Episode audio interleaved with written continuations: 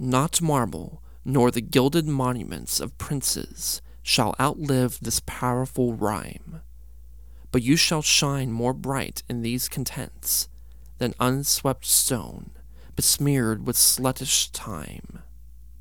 When wasteful war shall statues overturn, and broils root out the work of masonry, nor Mars his sword, nor war's quick fires shall burn the living record of your memory. Gainst death and all oblivious enmity shall you pace forth.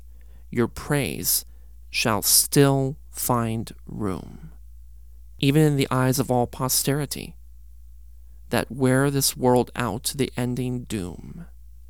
So, till the judgment that you yourself arise, you live in this and dwell in lovers' eyes.